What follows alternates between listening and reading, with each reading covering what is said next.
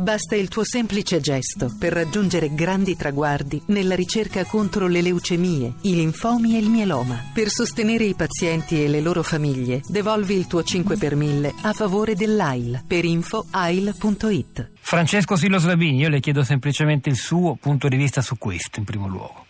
Buongiorno, allora il mio punto di vista è sono abbastanza d'accordo, nel senso non, non sono tutte risorse che erano già state eh, diciamo, mh, stanziate, anche questi, questi fondi eh, di sviluppo e coesione erano delle risorse che erano state stanziate nel 2012 e in totale si ha un taglio rispetto al piano precedente di circa 200 milioni. Questo cosa vuol dire?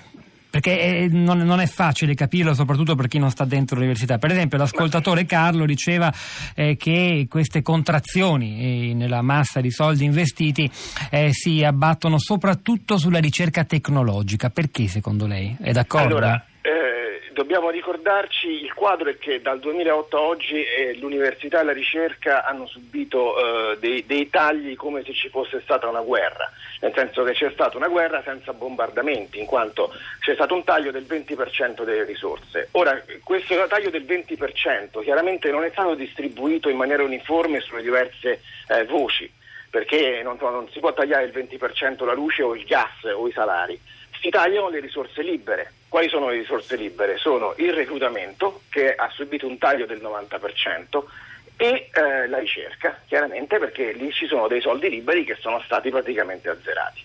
Questo è il quadro e oltretutto questi, questi tagli non sono neanche stati fatti in maniera uniforme nel Paese, perché ci sono gli Atenei del Sud, vari Atenei del Sud che sono a rischio chiusura ormai.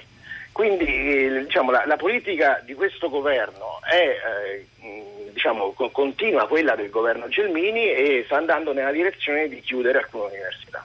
Francesco Sillo Slabini, torniamo a, a, a, riguardare le cose da un punto di vista de, dell'orizzonte ampio. Lei ha detto una cosa molto dura e molto forte che, che penso possa rimanere impressa. L'università italiana ha subito negli anni della crisi economica come se avessimo attraversato eh, una vera e propria guerra eh, per i tagli eh, violenti che evidentemente poi avranno ripercussioni a lungo termine, che, effetti che ancora non immaginiamo sul tasso di laureati sul totale della popolazione, ma non solo ovviamente, anche sulla qualità dell'insegnamento, questo è chiaro.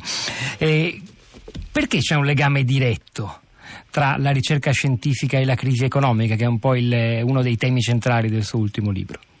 Vabbè, innanzitutto va detto che i tagli all'università in Italia sono stati pensati e, e realizzati prima della crisi del 2008, per cui eh, chiaramente è un piano, insomma una politica che eh, tra l'altro è molto determinata e sempre la stessa eh, da almeno 6-7 anni.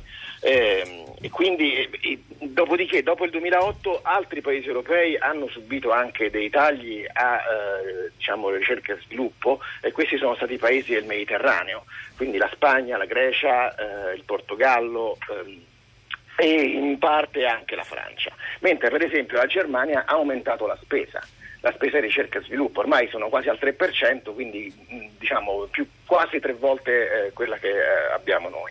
3% del PIL. Eh, la connessione tra eh, la crisi economica e, e, e la ricerca quindi so, sono varie, da una parte appunto assistiamo a questi tagli, dall'altra quello che vediamo è proprio il soffocamento sia delle generazioni che potrebbero in qualche modo contribuire a, a, a trovare delle idee, delle strade per superare la crisi, perché poi alla fine chi eh, più ha subito questi tagli sono i giovani, che sono eh, la parte più debole del sistema, sono quelli che stanno fuori, perché sono loro che non hanno possibilità di entrare dentro il sistema e non hanno possibilità di continuare a fare ricerca, almeno nei paesi del sud Europa.